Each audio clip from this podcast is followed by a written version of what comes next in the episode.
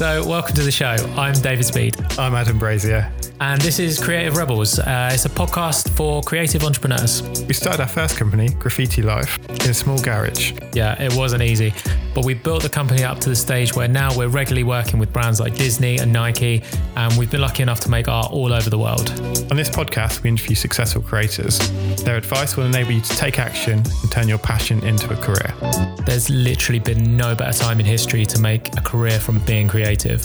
So many people are going to tell you that you can't do it, but we're here to tell you that you definitely can. Right, let's do a podcast. Bonjour, Rebels. Guten Tag. Try something different, continental feel. We're back in Europe now after a great week in America. Yeah, I'm tired, are you? I'm absolutely knackered, yeah. Dead. And we did that event last night as well. Yeah, good event that was. You did a really was. good job at that. So that was your first panel hosting. Thanks, mate. Yeah, I did. I hosted a panel, um, which is really, which is really hard because you have to basically take the spotlight off yourself, and your job is just to get the the guests talking, the people Yeah. on, on the panel speaking, and. I'm used to interviewing guests here on this show, and I just I ask them a question, they give me a thread, and then I can pull on that thread. Whereas when there's three other guests on the on the on the panel, you can't pull any threads because you you then would just be talking to one person and you're ignoring the other three. Yeah, yeah. But How I did you think find it? It was tricky, but it went really, really well. Had loads of great feedback afterwards. So Yeah, it was, So re- that it was like because I was watching it from the back, like doing a film for it, and it was really good. I think the guests came out of their shell really well as well. I think you opened it well, and they like seemed to respond to you, and yeah, the questions were good, and it just got some, yeah, some really good answers came out of it as well. So I think we're going to release that as a like a little bonus episode soon, aren't we?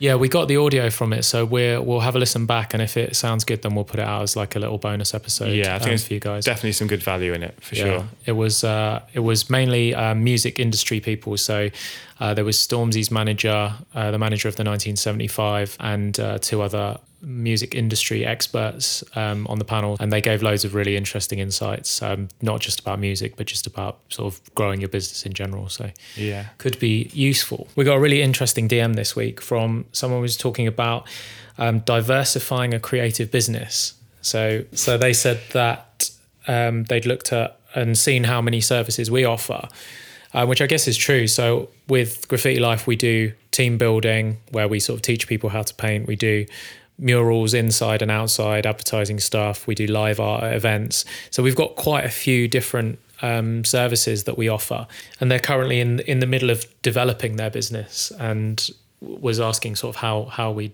diversify our services. I think it's an interesting one because when we started, having a range of services really helped when the money was small because we could offer lots of different things to different people and kind of try and fit different needs. And you'd also find that people would come to you wanting one thing and then being like, oh, I didn't realize you did workshops too. And then we could get that job if the mural didn't come off or something like that.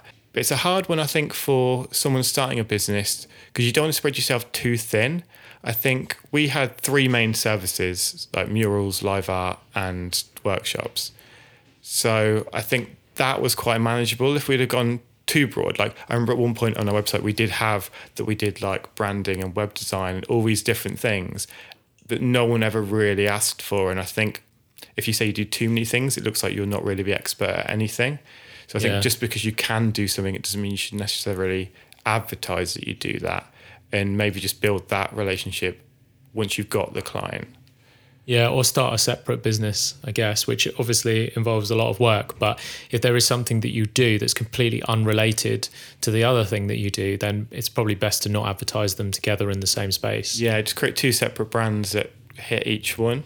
But then if it's just if you're one person starting something, it might be better to spend your time just concentrating on that first business rather than setting up six different businesses that offer six different things. Yeah, it's a tricky one, isn't it? Because there's always the argument of do one thing really well, Yeah. which I which I really I really do believe in.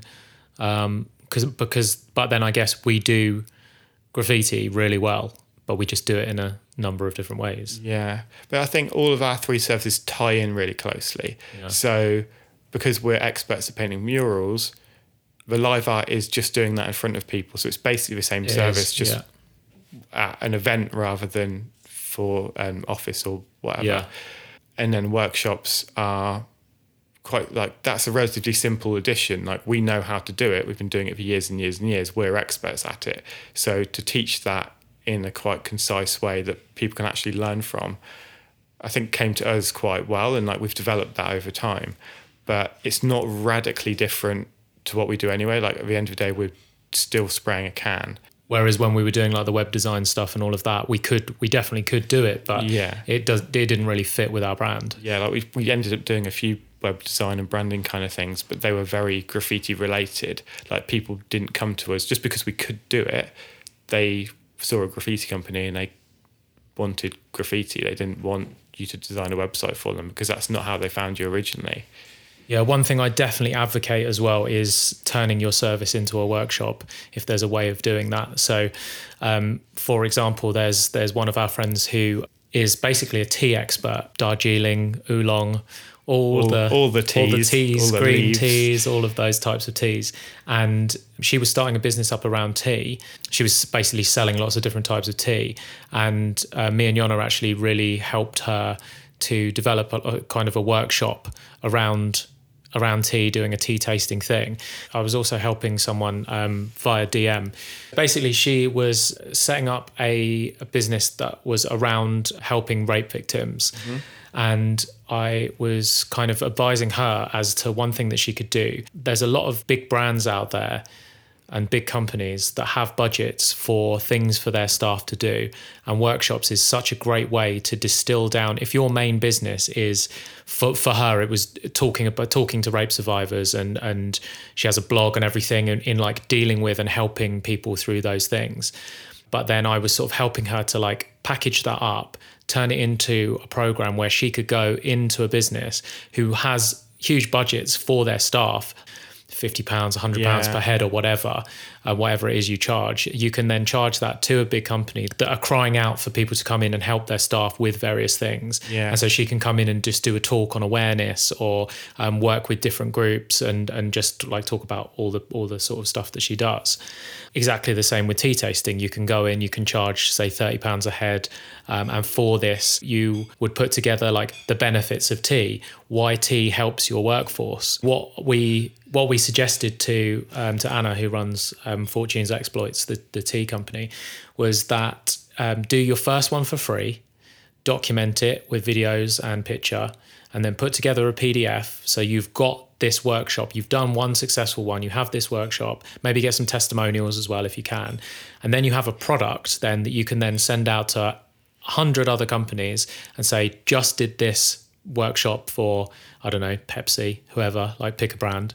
Just did this workshop for them. You've managed to get, if you've got a friend who works somewhere, like get them to get you through the door so you can do this thing, deliver it completely for free. That like you're very likely to get a yes. Once you've done that, you can then package it up and you can then sell that out to loads of other people. And I think it's it's something that a lot of people don't think of doing. They have their mm. main service and they don't think I could teach someone. You don't have to teach someone to do what you do, but you just have to give them a taste and experience around your expertise. I think not enough people realize how much of an expert they are at a topic as well. Like, if you know something well enough that someone will pay you to do it, then you can run a workshop in that.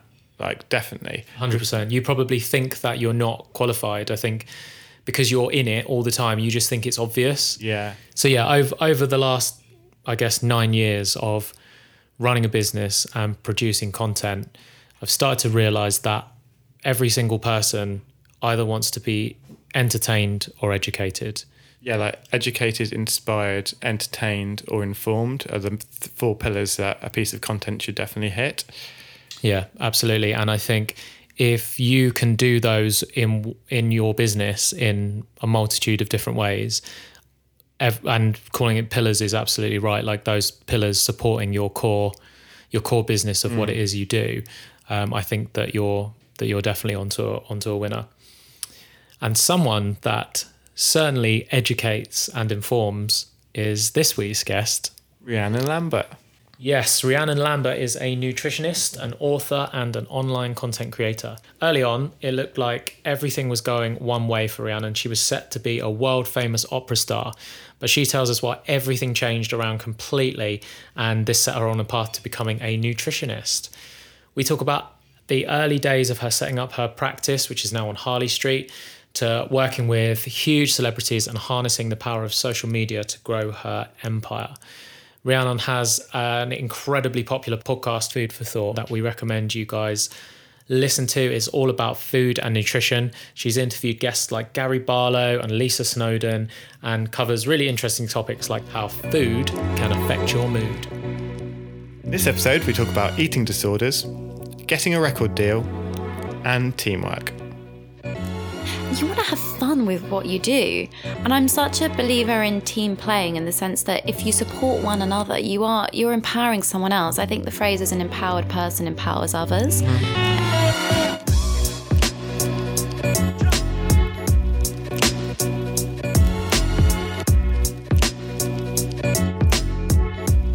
Hi, Rhiannon Lambert. Hello. Welcome. Hi, Thanks guys. for coming on our podcast. Absolute pleasure. Thank you for having me what I really want to talk about first is that I think we talk a lot on this podcast about people sort of finding their passion, um, finding what they what they really want to do, what they love, and you are a nutritionist, but that was not you how you started out. So, what was your what did you think your career was going to be?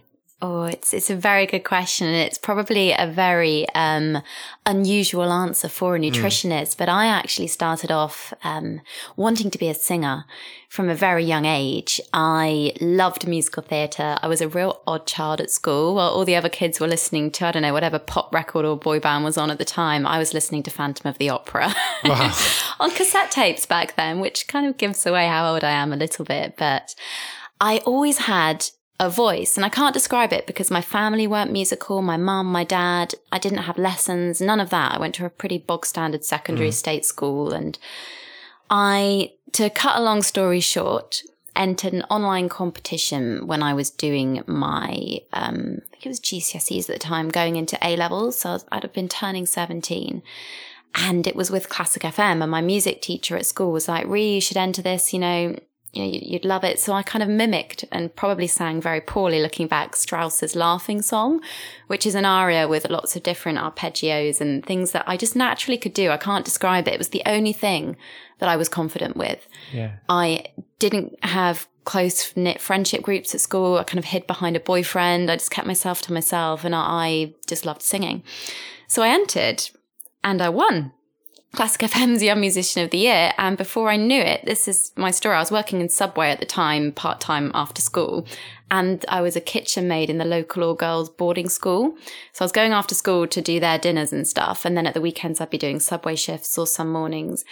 And I had to quit all of that and move up to London because this amazing competition gave me the chance to come and work with um, record labels up in London. And I thought I'd made it. You know, I was like, oh my gosh, this is the dream come true. I'm moving up to London. And the reality wasn't quite what you're sold. So you've got this amazing high after winning this competition, thinking this is my career made. You know, I'm signed to a big major record label now. However, what I didn't realize was, well, how am I going to pay the rent? You know, I've just been, I moved to Camden which was very different back then. This is the Amy Winehouse days. Yeah. So it was incredible to be in that kind of vibe in that area at that time.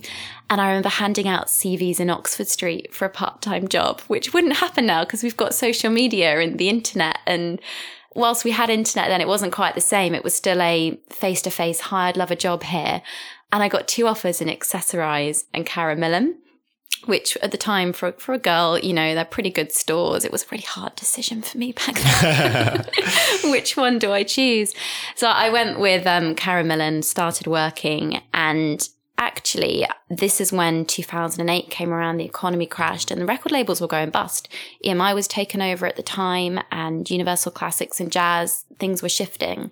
And I'd always been pitched as the next kind of Katherine Jenkins kind of style, but yeah. it, it wasn't popular anymore. Times had changed so much within the year that I'd been signed that suddenly they were thinking, what are we going to do with this girl? You know, we've got on our label. I was doing some incredible work with people that work with Brian May and some amazing names. I mean, songwriting was so much fun.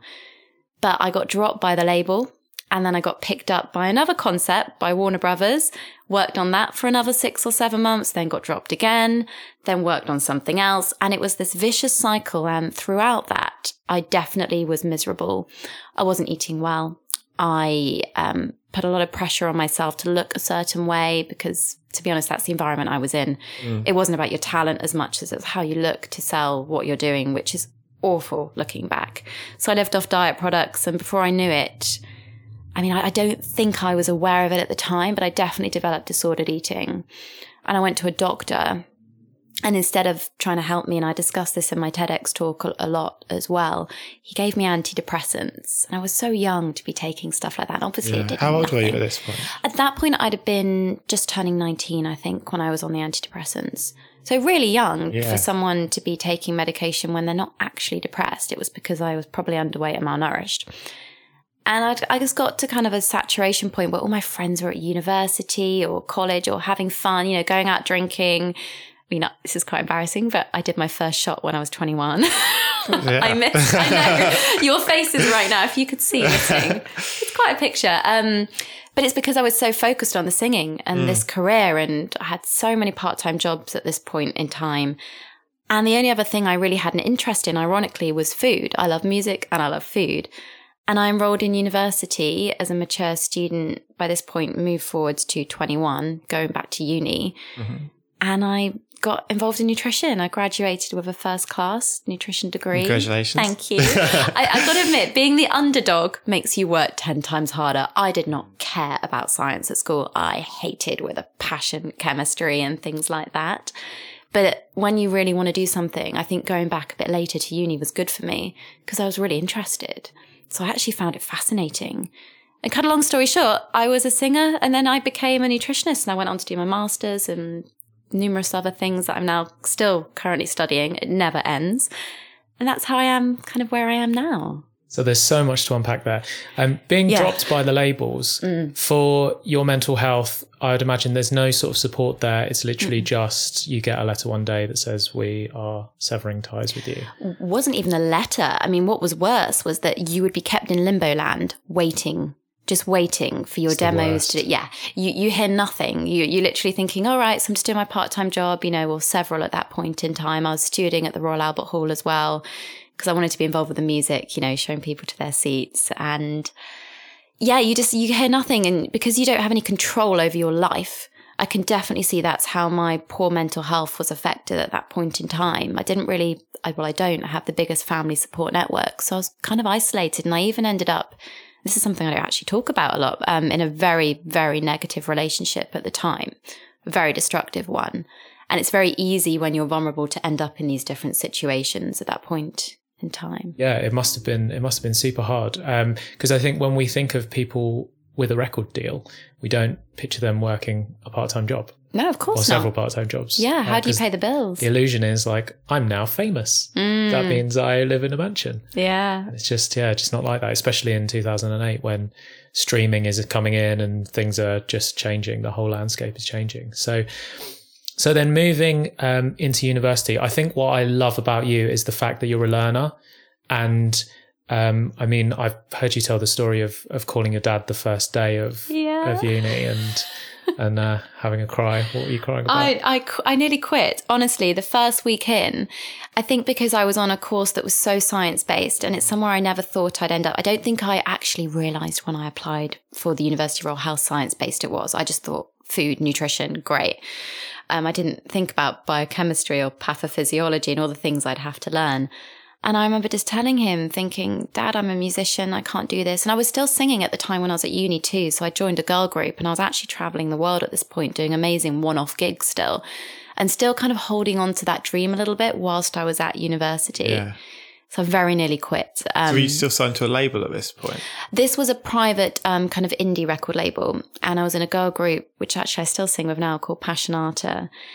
And we had some incredible gigs. And we went to Singapore, um, Oman, Portugal. I can't even San Moritz. You know, there was some amazing, but it was always for 24 hours. So you'd be flying like 14 hours. You'd land, go to the hotel. Your voice is knackered, especially as a soprano. You do the gig and you fly home. But it all seemed a bit, you know, fun and exciting. But now I can't think of anything worse. is the soprano is that the high one or the low one? the high one. The high one. Yeah. Oh wow. Yeah, I know nothing about. well, you got it right. The high clearly, one. yeah, clearly, um, evidence there. Um, that's that's amazing. And you still sing with those guys now? Yeah, and um, we've got a gig coming up next month actually, and we've, I mean, we've been so lucky. We did the Twickenham World Cup as well. Um, we did the anthem. That was about seven or eight years ago now. Can't remember which date or year that was. Um, but we've had the most incredible opportunities um, and quite amazing corporate work, which has been great fun. That's yeah. amazing. Was it with them that you did the Royal Swedish family. Yeah. yeah so that was the wedding on the top of the mountain in St. Moritz. I have never seen, I mean, obviously, as a student at the time, you're a penniless student and you're doing these gigs here and there for yeah. a couple of whatever hundred pounds, which was incredible for me back then. It was amazing. And it was at the top of a mountain. We were all wearing capes. So they made us wear these kind of snow capes. And the scenery was so still and beautiful. And we were kind of singing in harmony. Things like All You Need Is Love from the Beatles and, um, yeah, I can't even get over it. I can't even describe how beautiful it was and how surreal it is to be at the top of a mountain on a church in the middle of nowhere. Yeah. Watching this scene unfold in front of you. And then the after party that we were singing at in the evening, that was something else. Yeah, I think that's so cool of of like when you when you do something that you love and then it takes you other places, it's kind of we obviously we need the money to survive. Yeah. But those moments are what kind of makes it all worthwhile. Yeah, the experiences that you remember forever. Forever, yeah. Because you won't remember the however many hundred quid it was that got deposited no. in your bank account. You'll remember standing on a on a mountain and looking yeah. out at the scenery and everything. Oh, I remember those moments so well. It's just such a shame at the time I wasn't healthy, you know, because mm. I think if I looked back, I would have got even more out of it if I was nourishing myself correctly. But of course, back then I really wasn't still. So yeah, the memories are the things that last forever, definitely. So you obviously weren't trying to not nourish yourself no. properly. You thought you were doing the right thing.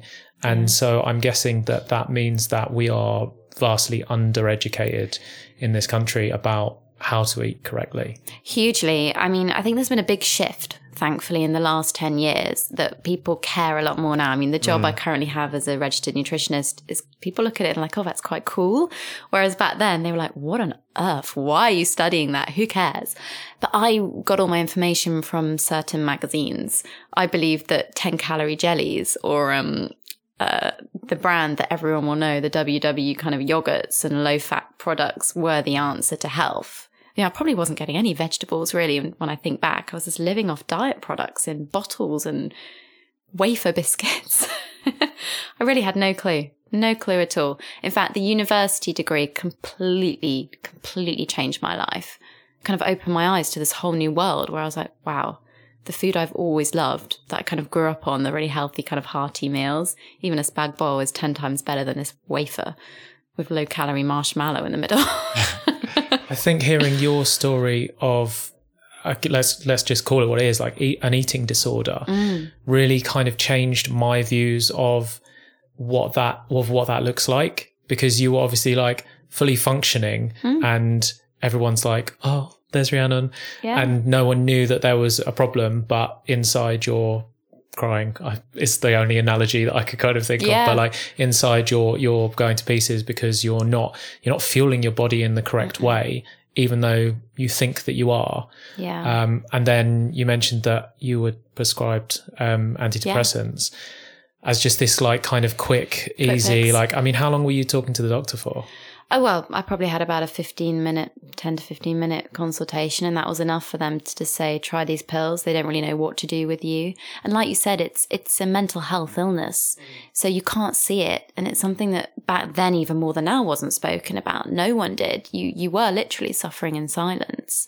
I was extremely miserable looking back, and it reflected in my songwriting at the time as well all my songs were based on kind of Evanescence esque minor key. Um, I used to love things like even Cirque du Soleil soundtracks. If anyone's listened to those, some of them are quite epic and deep. Mm. And I loved all that style. I loved those genres. The world does love sad songs, though, doesn't yeah. it? So maybe, you love a ballad.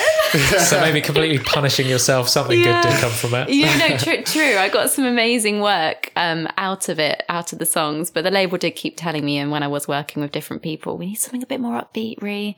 Just a bit more upbeat. I just couldn't do it. if you're not in that place, then No. then that's yeah, that's not what you Yeah. can't you can't just fake your art, can you? And just like oh, I'll make a happy song because that's what you want. It's like you can only Yeah. create what you're feeling. Yeah, no, really true. Unless you are an extremely gifted songwriter. Songwriting definitely wasn't my forte. I'm much more of a performer. But co writing with other people really highlighted wow, it's such a skill and talent to be a songwriter. It's really tough. So, what did make you um, decide nutrition?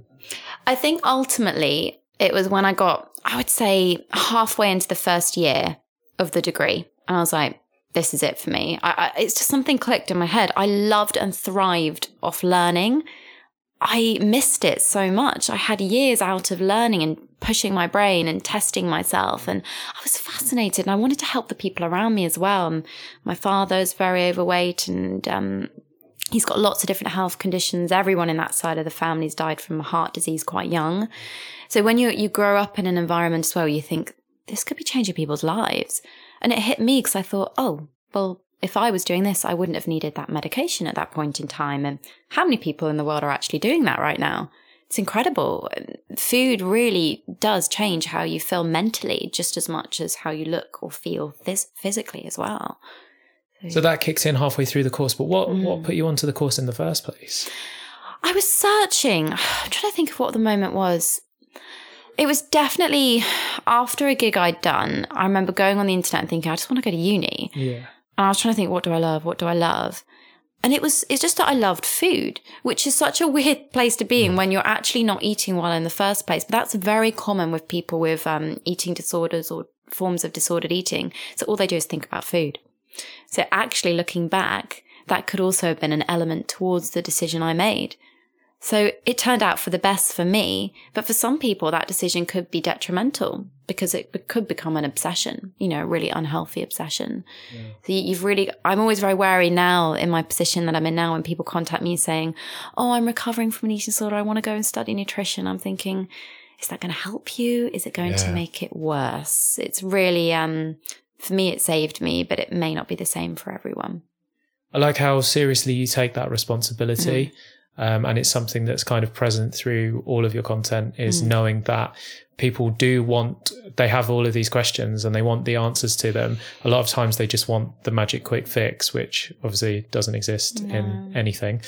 Um, but they, they're looking to you as, as the expert. And I think there's a lot of people online who don't take that responsibility seriously. Yeah, I actually wrote a feature in the Telegraph yesterday about this because another problem has come up again with lots of people following online influencers for nutrition advice, and it's mm-hmm. extremely worrying. I mean, the amount of people I end up replying to Instagram DMs or Twitter or every, platform, you name it, just saying they want someone to tell them it's okay or I can do this. But mm-hmm. even worse is when I get mums messaging me saying, you know, my baby's feeling this X, Y, Z. What should I give them for this? What foods can I have? And I'm thinking, how can I possibly know? I spend an hour with my clients in Yeah. clinic. I go through their digestion, their immunity, their family history. I go through their lifestyle. It's so unethical. But unless you've had that training, I think people in a position of influence may be thinking they are helping Yeah. by giving people saying, oh, well, this is what I do. I just eat fruit every meal of the day. So um, there are people that do that. Um, you should do that too. and it's really worrying because they don't know anything about this person that's messaging them, but they think they're helping. So it comes from a place of naivety, I think, or uneducated, basically. Because you don't have to have a degree to call yourself a nutritionist No. online. Um, Yeah. So I guess it's the message is check who you are taking your advice from and are they qualified to give you that advice? And you're certainly qualified. In fact, I love the fact that you went and studied psychology, I did. come rolling off of your. After your. my master's degree, I went back again to I now I'm now a master practitioner in psychological interventions to disordered eating and it's and obesity.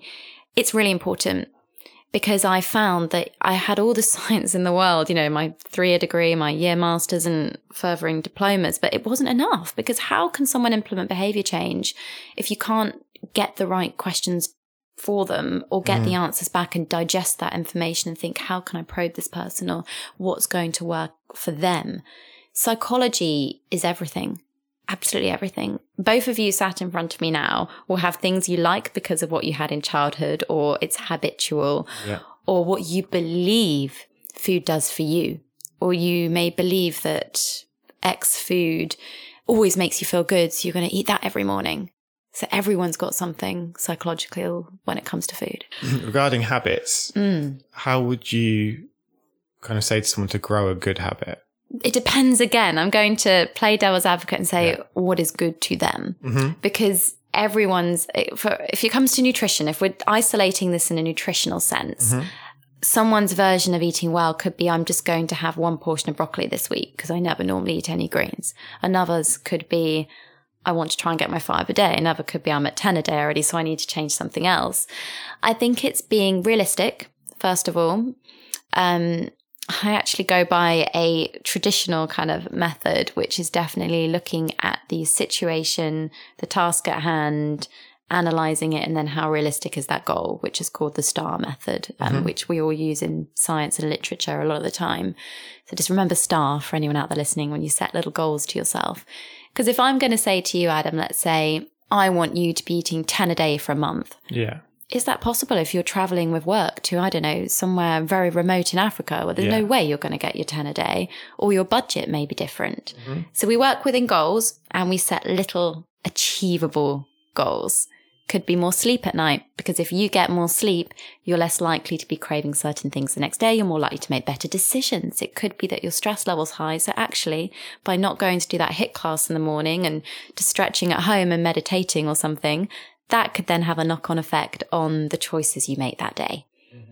It's, it's this is why it becomes a bit more complex than just telling someone what to eat when you're a nutritionist because everyone is so unique. Yeah. I never know what case is going to be sat in front of me, and you have to dissect that information and set something attainable. Yeah, there's no one size fits all um, solution, is there? Um, which I guess makes your job a bit of a bit of a minefield. Yeah, Um, which is why you need to be qualified. I might just add.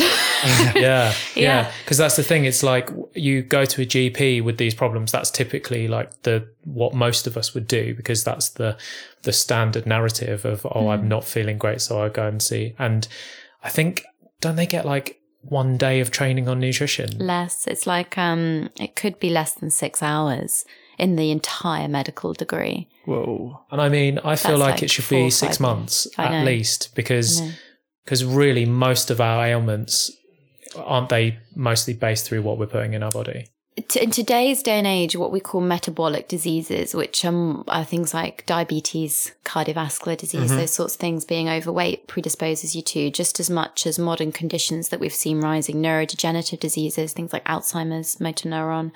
Um, Yeah, I heard that um, Alzheimer's is being called like diabetes type three. I don't know if you know a guy called Max Lugavere. I've heard of, yes. Um, I've been enjoying some of his Mm. content recently, really interesting, and him talking about, I mean, mostly about bread, um, and bread bringing on Alzheimer's and. Um, I would take that with a pinch of salt. Oh, I think it's an overall diet more than one item. Yeah, and lifestyle. I mean, for some people, they, they can eat bread and live a very happy long life. Look at the Mediterranean diet, for instance. Yeah. Uh, it depends and you're an advocate of of, the Mediterranean diet, right? well, if it, I'm an advocate of many different dietary works lifestyle choices. yeah. Yeah. I'll I'll never be someone that will. It's just too complex. Mm-hmm. Although the Mediterranean diet, diet is the most researched for cardiovascular disease, so we know that people have healthier hearts and live longer.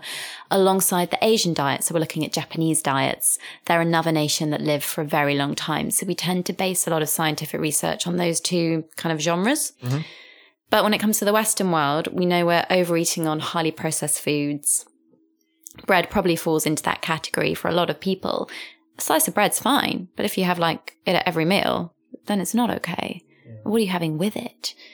Is there a lack of fiber? I mean, fiber is then linked to your gut health, and your gut health is now linked to everything else with the gut brain axes. And then we've got things like oily fish, omega 3s, which reduces risk of neurodegenerative diseases. What's the gut brain axis? So, gut brain axis is how your gut talks to your brain. So, when you're hungry, this is a classic example. It's not your brain telling your stomach, oh, I need food now. It's your stomach telling your brain. There's like a little feedback loop. You can imagine a little circle going from your um, gut all the way up to your brain. But also, we now know that the bacterium, so we've got about two kilos of living bacteria inside our gut. That is a lot of kind of stuff that's making a noise, that's interacting. We know that bacteria eats a tenth of what we eat a day. So imagine if you have 10 meals a day. Let's say you did. No one would, but if you did, I don't know. I take that back actually. You never know. But one of those meals would be feeding bacteria, not even you. So the balance of good to bad bacteria ratio depends on the type of food you feed that bacteria. And if you feed it the right things, the signals that that bacteria will interact with, we know that it's now linked to depression. We know it's linked to weight maintenance. We're investigating if it's linked to different chronic illnesses. So we know now that it's all unique as well. I mean, my favorite saying is you are as unique as your personality is because you cannot say to one single person, you've got X, Y, and Z bacterium. We will never know the full extent yet. So I'm literally using this podcast now just for my own selfish needs of like just there's so many things I want to ask you. Yeah. So um, I've heard about there being um, like your gut being as powerful as your brain, or like as powerful as a cat brain. Is that Cat brain. Yeah. Apparently, there's as many neurons in your gut as there is um, in a cat's brain. So I think I see where that analogy's been drawn from. Um, it's also linked to your immune system as well. and I apologise. No, it's fine, it's fine. I am an idiot, just to clarify. well, cat brain aside, we know that 90% of serotonin, which is happy hormone, is produced in the gut. We know that 70% of your immune system sits in the gut. Neurons are things that we find in the brain often, and they're the things that send little signals and messages. And even when I'm talking about this with you, it brings me back to the discussion we had earlier that if I'd never gone and done a three year degree at university covering immunology and studying with the other neuroscientists on my course, I wouldn't understand any of this. Mm. Online courses just don't cut it for nutrition. But yeah, anyway, there's a lot of stuff going on in the gut, a lot of different interactions, and we still don't have the full answer. I should be very um, open about that, that we're still researching it. In America, they're doing um, fecal kind of transplants, which is fascinating. It's not nice to think about, but you know, could be a really good area of research we can delve into. Probiotics and prebiotic foods. There are a lot of talk at the moment about gut friendly foods, people drinking more kombuchas, kefir, sauerkraut. But then again, we've had that for thousands of years. We just didn't actually know. And you know, when you get that feeling when you're nervous or when you're stressed, that tends to be when more IBS related symptoms come on for a lot of people. It's because blood flow is drawn away from your stomach when you're stressed. We've got a vagus nerve, which is almost like if you hold a tape measure from your head to your toes, imagine a long thin line going through your body. Mm-hmm. And that nerve is very sensitive to everything. So when you get that gut feeling, that is your vagus nerve just shifting blood flow. It's fascinating. I'm ge- I'm geeking out on you. I'm sorry. No, I love it. so interesting. cat brain aside, Mm-hmm. you um, you graduate with your now two masters. Yes. Um, and then how do you get yourself into Harley Street? Because I think just by being Harley Street, it kind of has its own sort of social proof in that if I'm a client, I probably wouldn't like research that much into you because I'd be like, well, you're on Harley Street, so you mm. must be legit mm. kind of thing. So that's obviously a, a great place for you to, to have your practice. How did that opportunity come about? Well, I should add, it's a great place to have a practice. However, anyone that can afford Harley Street can put themselves on Harley Street. So still do your research if you're listening. I mean, yes, a lot of us credible health professionals are there, but you can get those ones that will just take your money that don't have the full qualifications. They can afford the room hire. Well, it's the same, and this is a, a funny comparison, but it's the same with tattoo studios. Oh, really? So you don't have to have any sort of um, artistic talent to open a, a tattoo studio. That's terrifying. You just have to be clean. That's literally it. So that's what that's one thing that we always say to people because one of our businesses is a tattoo studio. Um, and one of the things we always say to people is do your research and look at the artists and look at their their body of work Mm. Because you you never know who you're getting. If they've got a clean studio, they could absolutely butcher you. Well, you see it on a night out, don't you? Sometimes you see you see those. I saw one actually last week on someone's foot.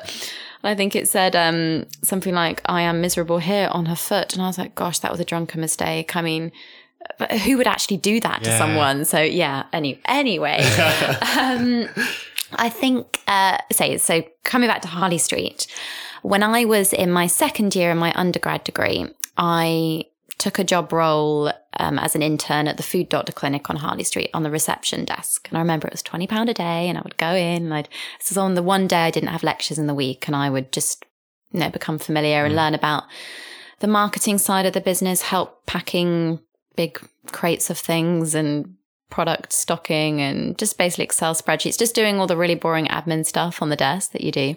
But the clinic was there as well. And it, it was a very successful clinic back then. I don't think it's around anymore.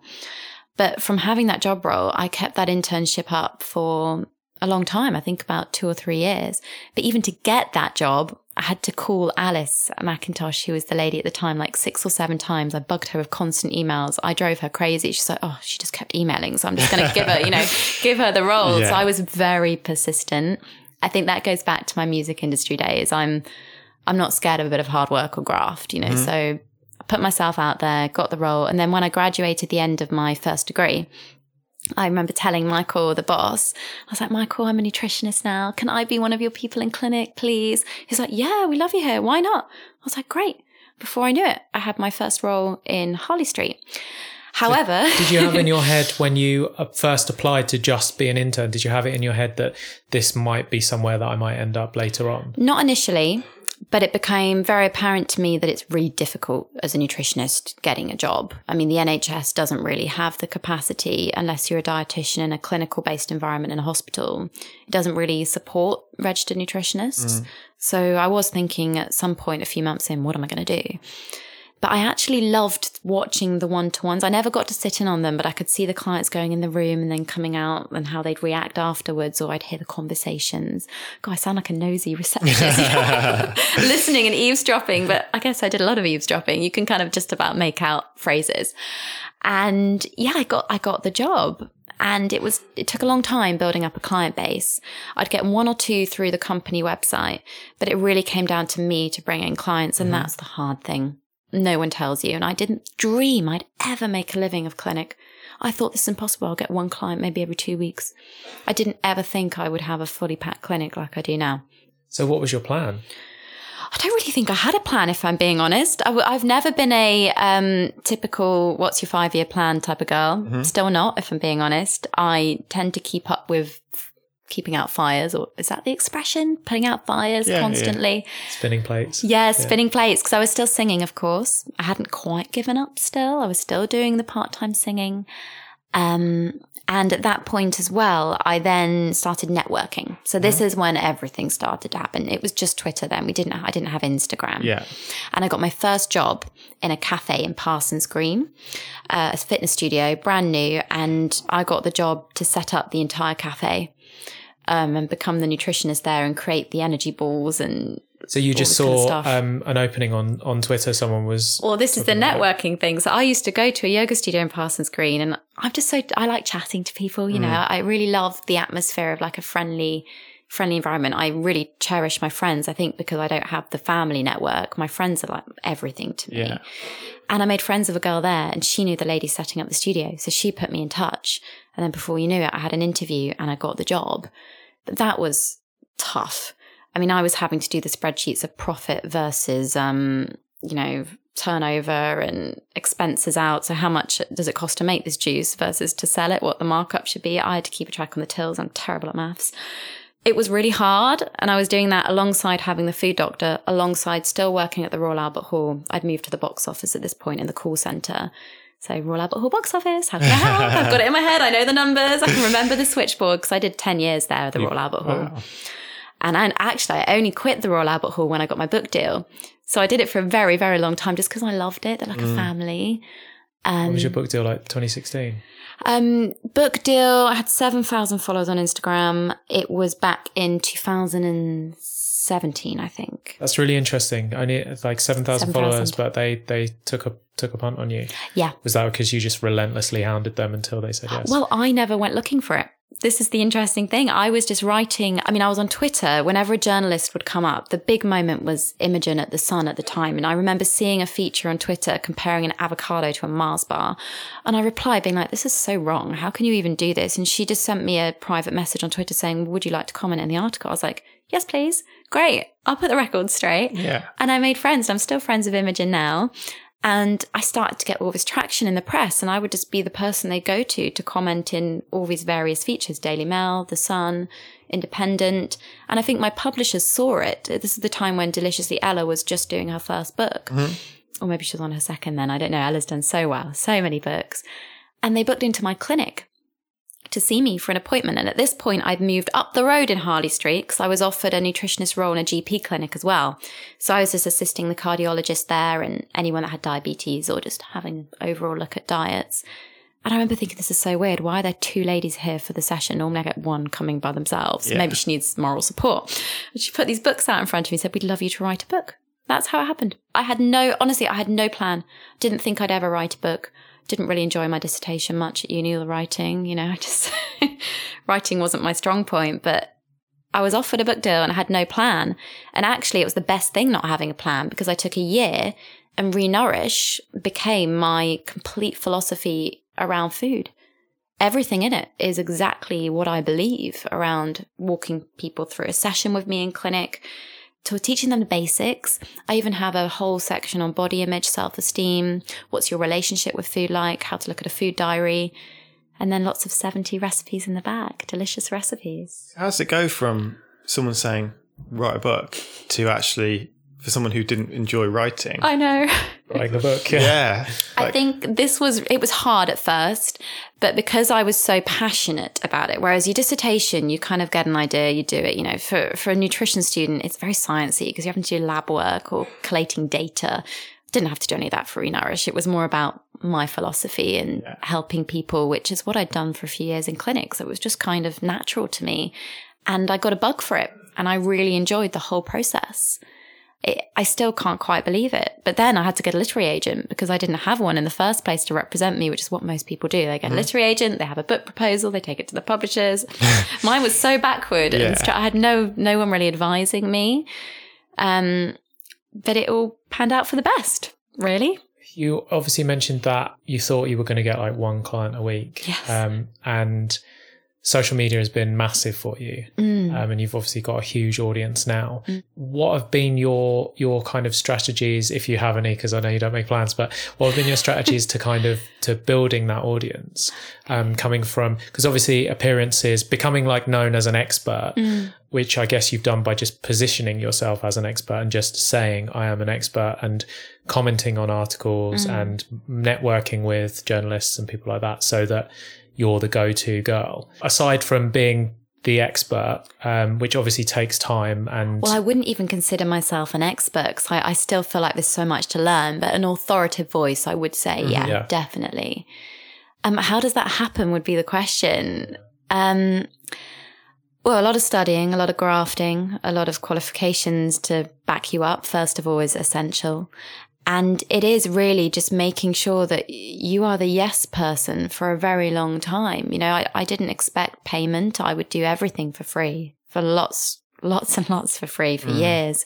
And when it comes to growing a social media following, I would collaborate a lot at the beginning and team up with other people in the industry. I had no interest in Instagram. I have to be honest. I was on it because my clients were like, I just want to show you what I'm doing and you can keep an eye on me. I was like, great. Yeah. You can put your food up and I'll be like, yeah, well done. Or it was quite sweet. It was quite Yeah, nice. that's quite interesting. Yeah. Like uh, Yeah. yeah, keeping tabs on each other. It like a really diary, like- worked. It was great for some clients, not for all of them. But and being in the cafe at the time at the beginning, I just take pictures of what I created in the cafe.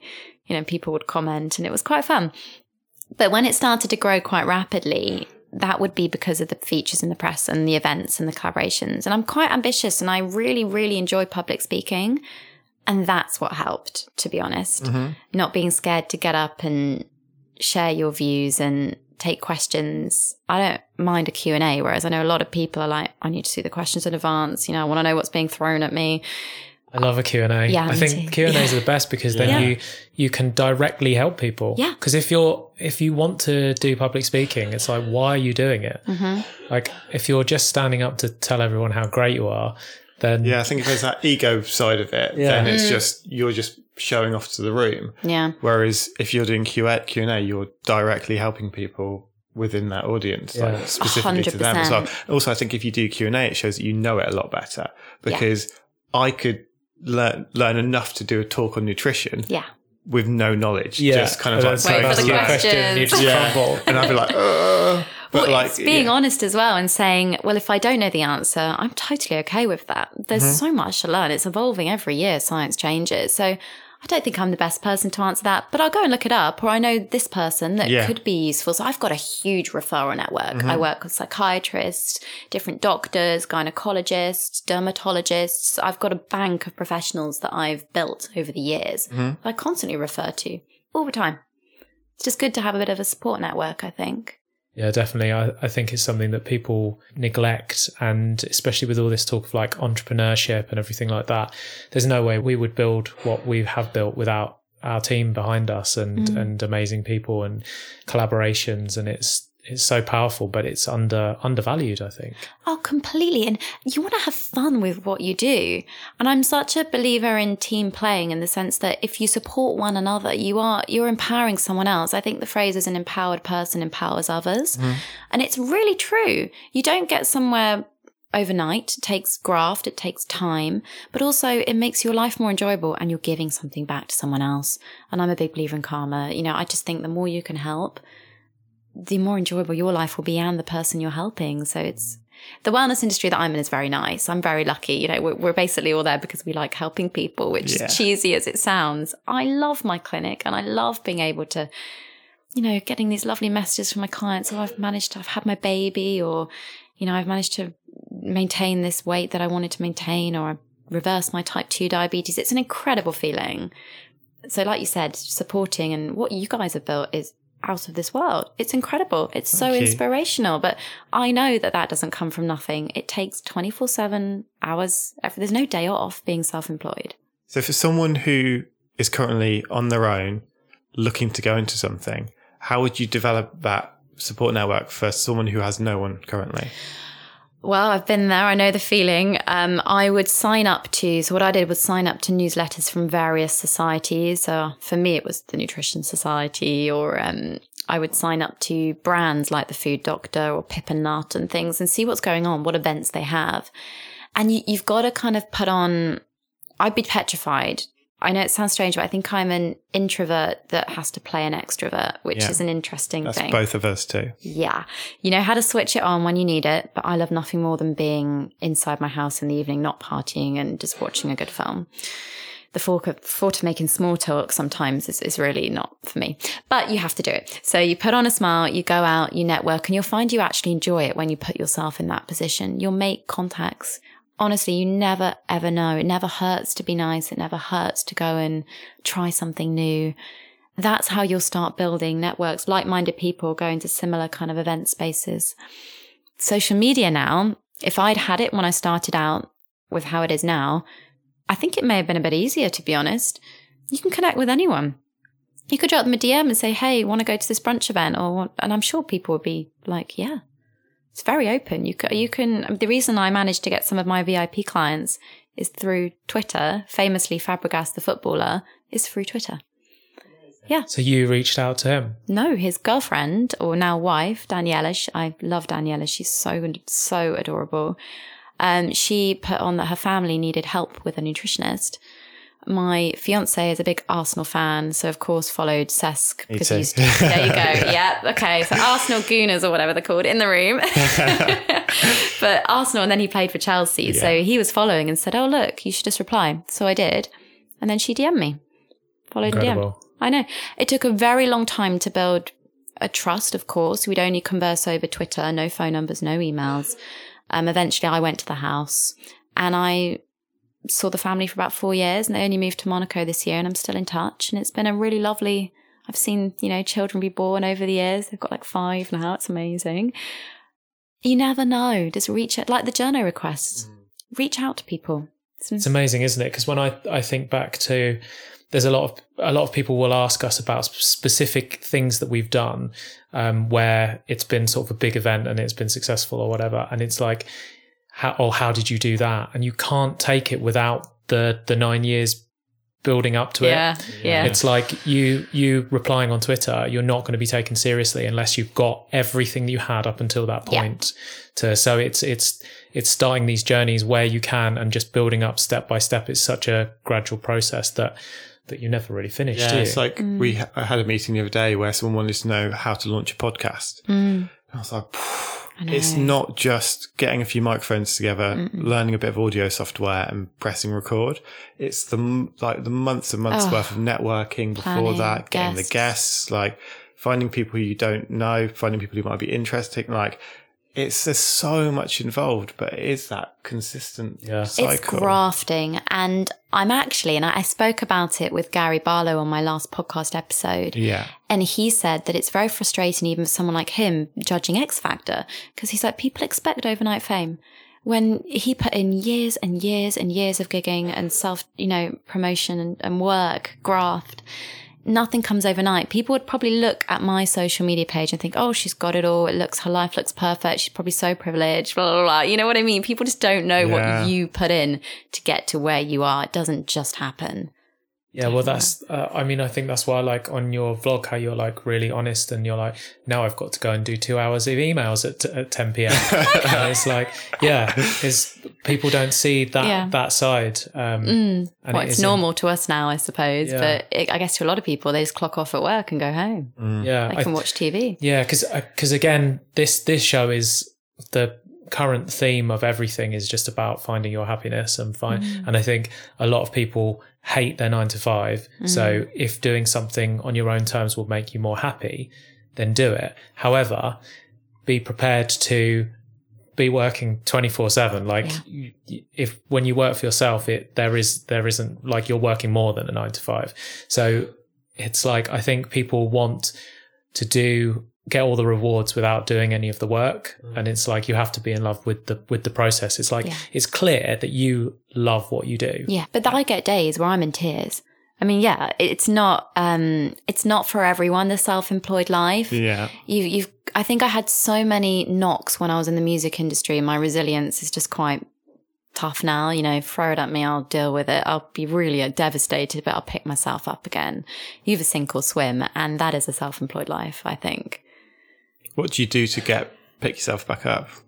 it's been really hard sometimes. Sometimes you literally think your whole career's over in a day because something could have happened and you really think you've blown it. Or just mm. things happen, financial woes, all that kind of stress. It's having my friends and my fiance. I'm, like I said, the introverted extrovert because without my group of people that I just want to turn my phone off and go for dinner with or switch off, sometimes I'll book a cinema in the middle of the day. I know it sounds really weird. Can't believe I'm sharing this, but sometimes I will go by myself and sit in a two hour film if I have to do something because I can't look at my phone and it just makes me watch something. Because reading a book, unfortunately, unless I'm on holiday, doesn't do the trick for me anymore. Mm-hmm. Meditating, I have to be at one with my thoughts. Not always the best thing for me. So, yeah, you've got to find a way of switching off. And then before you know it, everything's always better when you wake up the next day. It's not so bad. yeah it, yeah it always is and uh yeah it, it when you're in the middle of it it feels like a shitstorm but you'll you will come out of the end of it like i think um there's that famous quote this too shall pass i don't know what that's from is it from the bible maybe it might, it sounds like a biblical quote. yeah. or But- maybe it's an old novel. You know, it could be one of the two, couldn't it? It's- Shakespearean. i mean where there's people screaming at their Yeah. device right now yeah, yeah, yeah. Sorry, But- sorry. um, but I mean, yeah, this too shall pass is true of everything. It's Mm. true of happiness, sadness. Like humans have this kind of baseline default feeling of how we feel, um, and I think I, I- I guess contentment is Mm. is should be your baseline um, because the the absolute exhilaration of getting that big deal or signing that client it's it's fleeting and it's Oh, transient know. and then then you're back to the to the grind and to the work and if you're not in love with the grind and the work then you just won't you won't find happiness Well, contentment for me is happiness. I mean, people always ask me the question usually, how do you value success? It's not financial for me. I've never been driven by money in the first place. It was always the singing or, you know, the food. So it's knowing that you feel happy with what you do. That I think that is such a huge thing to be valued. Like you said, for people listening that are maybe doing their nine to five, they're not happy, find something that you can devote more time to that makes you happy. Because life's too short not to be happy, isn't it? Yeah, we only get one. We do. So if we are trying to live our life to the max and extend it as much as possible, I really want to talk to you about just quickly because we haven't got much time, but um, I want to talk to you about sugar. Oh, okay. Oh, I love how that came up. Sugar, let's do it. Um, so how bad for you is sugar? Okay, everything in moderation is the standard response. However, we have a problem in the UK where we are over consuming what we call free sugars. So when I say free sugars, I mean sugars that aren't found intrinsically inside a piece of fruit. Like it's added, it's additional. So you're pouring, let's say, white sugar on top of your cereal. That's the problem with sugar, not the sugars you get in lactose in milk or glucose in carbs, fructose in fruit. It's the extra white refined molecule, which is why we have the sugar tax in the UK, which has actually helped. The government have put pressure on brands now to reformulate products. So we're reducing sugar intake in things like your Heinz baked beans or tomato ketchup. All those kind of things will now have a lot less. But it is a problem because if you consume too much sugar, not only dental health, but there's now links to heart disease. Obviously, adipose tissue, extra body fat storage, because sugar contains a lot of energy. And if you're not very active, which most of us aren't anymore, we lead more sedentary lifestyles than ever before. We're not utilizing that source of energy. It's a complex thing. It's based around what we call an obesogenic environment. We're now the largest nation in Europe. Very sad statistic. We know um, one in three children are obese. And that is sad, and we have to do something. And I think sugar is a contributing factor to this, but it's not the only one. Lots of different factors contribute to poor health, but sugar every now and again is fine. I mean, I probably have a bit of sugar every single day. You know, I'm a nutritionist. I could easily eat dark chocolate every single day. Um, even this morning, I had loads of medjool dates with my breakfast because I fancied it. Mm. But I know I'm active. I'm walking around. Um, I can deal with that. You've got to gauge your body. But your taste buds adapt, which is quite important to mention as well. So a lot of people aren't aware of the taste of food because they're so used to the sugar in food. But again, it varies on different socioeconomic groups. I mean, we're talking, uh, if you leave London, first of all, it's a whole different food world, different way of life sometimes completely. And different cities, maybe com- compare Birmingham to a city like, um, down south. I can't even think of a city down south right now. My brain right, is. Brighton. There you go. Brighton. Let's go. Brighton, lovely analogy, the two Bs. Compare them both, complete different lifestyles, complete different cultures and ethnic groups living in different areas. That dictates their diet alone. It's so complex. Yeah, th- and the other thing as well is, um, so I don't crave sugar anymore. Mm. So now that I've now that I've stopped, Yeah. like for three or four days, I'll really crave it and I'll miss it. Now I'm at the stage where I'm absolutely fine to Mm. Be without. And fruit will taste incredible. Like you really appreciate the things that are natural that taste so good when Mm. you've got a clear palate, I think. And I think a lot of creatives are like fueling themselves on coffee and diet diet drinks. Um, again, because they're easy. I mean, I only drink water. Like I only drink water. I don't drink alcohol. I don't drink anything else. Yeah. Well, green tea, Yeah. green tea and water. Yeah. Um, that's all I drink. But um, it is it is hard for people. How do we cut those? Um, should we cut those like diet drinks and coffees at least down? Down, definitely. 100%. People are over consuming caffeine like there's no tomorrow. Um, the lifestyle's changed now. We're expected to work more demanding hours. I think people are turning to it because we don't have the education on how to fuel yourselves through food. When I go into offices in the city, I've been there doing a corporate wellness talk when suddenly the drinks trolley will come around the minute I finish talking and they're serving alcohol to everyone at their desks. It's crazy. Um, yeah, things need to change. Diet drinks, I think, are reducing a little bit on a whole, but people aren't aware of the caffeine in them. It's not just the sugar, it's the caffeine. Caffeine has a 12 hour shelf life, and that's a long time. It's causing a lot of problems, caffeine. In my, in my opinion, I see it in my clinic that people thrive when they give it up or they reduce it.